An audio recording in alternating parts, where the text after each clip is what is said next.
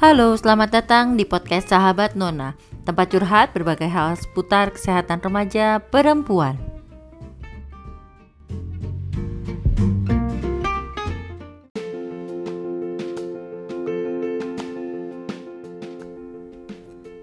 Halo sahabat Nona, sudah lama nih saya nggak record podcast, baru sempat.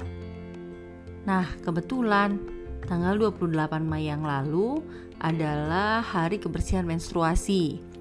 Dan pas juga kali ini saya akan membahas mengenai topik nyeri haid. Topik ini saya pilih sebagai lanjutan dari episode-episode sebelumnya yang membahas permasalahan seputar menstruasi. Sahabat Nona yang mengalami menstruasi mungkin pernah atau malah sering ngerasain nyeri di bagian perut bawah. Nyeri seperti diremas-remas, kadang menjalar sampai ke punggung. Nyeri haid sudah dianggap normal dan sepaket sama haid, sehingga sering sekali terabaikan. Mungkin sahabat Nona ada yang pernah ngeluh nyeri, terus kata orang di sekitarnya, gak apa-apa, itu sih biasa. Masalahnya, bener gak sih kalau nyeri haid itu wajar? Kebanyakan orang baru mengalami nyeri haid setelah enam bulan atau satu tahun sejak pertama kalinya menstruasi. Sekitar lebih dari 75% remaja perempuan mengalami nyeri haid yang ringan ataupun sedang. Sedangkan sekitar 10% mengalami nyeri haid yang berat. Jadi nggak semuanya buruk kok. Nah, ini ada beberapa fakta soal nyeri haid. Yang pertama, nyeri haid biasanya berlangsung cuma satu atau dua hari aja.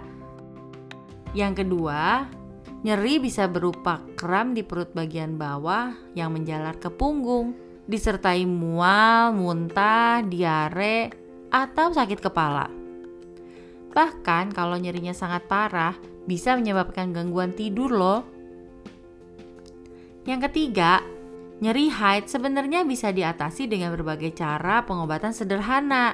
Nanti saya akan kasih tahu ya tips-tipsnya. Dan yang keempat, kalau pengobatan sederhana nggak berhasil, ada banyak loh pilihan pengobatan lainnya kalau kamu konsultasi ke dokter. Nah, apa sih sebenarnya penyebab nyeri haid itu? Jadi, saat menstruasi terjadi peluruhan dinding dalam rahim yang disebut endometrium. Saat meluruh, sel-sel yang ada di endometrium menghasilkan hormon yang disebut prostaglandin. Prostaglandin ini berguna untuk membantu otot rahim berkontraksi dan membuat jaringan endometrium tersebut akan keluar lebih cepat. Tetapi prostaglandin ini juga yang menyebabkan kita merasa nyeri seperti kram. Dan inilah yang disebut nyeri haid. Nyeri haid seperti ini biasanya menunjukkan hasil normal kalau dilakukan pemeriksaan organ reproduksi. Kondisi yang seperti ini disebut dysmenorrhea primer.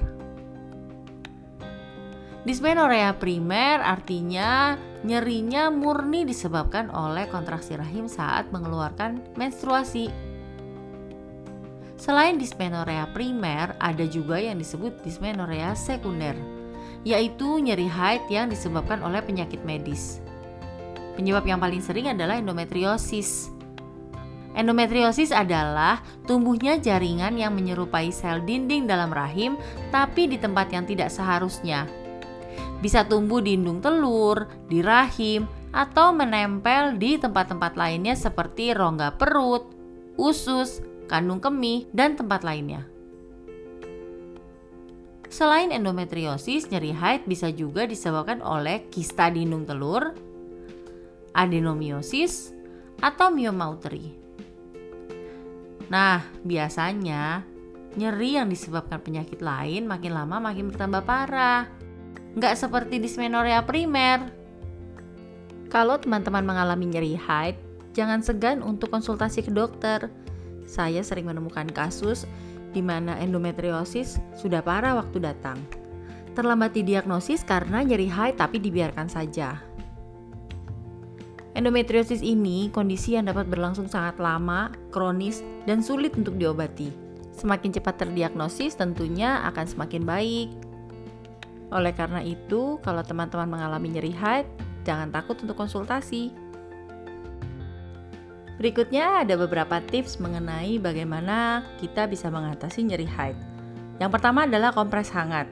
Kamu bisa kompres pakai handuk dan air hangat atau mengisi kantong karet ataupun botol dengan air hangat, kemudian ditempelkan di perut bagian bawah. Selain itu, minum minuman hangat seperti jahe hangat atau teh hangat juga bisa membantu loh. Yang kedua adalah olahraga ringan. Walaupun terdengar aneh, tapi sebenarnya olahraga justru bisa membantu mengurangi nyeri haid. Olahraga akan membuat aliran darah kita lancar, membuat hati kita senang, dan bisa mengalihkan rasa nyeri yang kita rasakan. Kamu suka olahraga apa? Kita mulai rutin yuk berolahraga. Nah, kalau dengan cara yang di atas kamu masih merasa nyeri, kamu boleh loh minum obat anti nyeri kamu bisa pilih ibuprofen atau paracetamol yang dijual bebas. Baca aja dosisnya sesuai yang tertera di kemasan obat. Kalau sudah tahu akan nyeri, bahkan kamu bisa minum obat tersebut satu atau dua hari sebelum perkiraan waktu menstruasi berikutnya dan dilanjutkan sampai 2 sampai 3 hari pertama haid. Kalau dengan obat anti nyeri masih belum bisa diatasi, kamu mungkin perlu pengobatan hormonal seperti pil KB kombinasi ataupun penggunaan IUD yang ada hormonnya. Bagaimanapun juga nyeri haid yang teman-teman rasakan, gak usah takut untuk konsultasi ke dokter atau petugas kesehatan ya. Nyeri haid jangan dianggap remeh. Bisa membuat kamu gak masuk sekolah, gak bisa kerja, atau mengganggu kegiatan kamu sehari-hari. Teman-teman mesti ingat ya, Walaupun nyeri haid itu normal, tetapi bukan berarti kita layak menderita. Jika kamu merasa nyeri yang sangat berat, lebih parah dari biasanya, atau sangat mengganggu kegiatan kamu sehari-hari, jangan takut untuk konsultasi.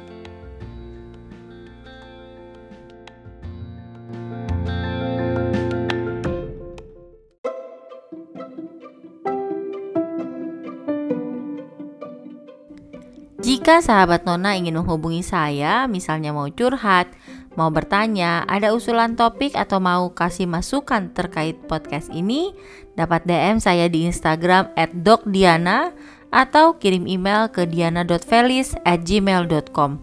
Terima kasih.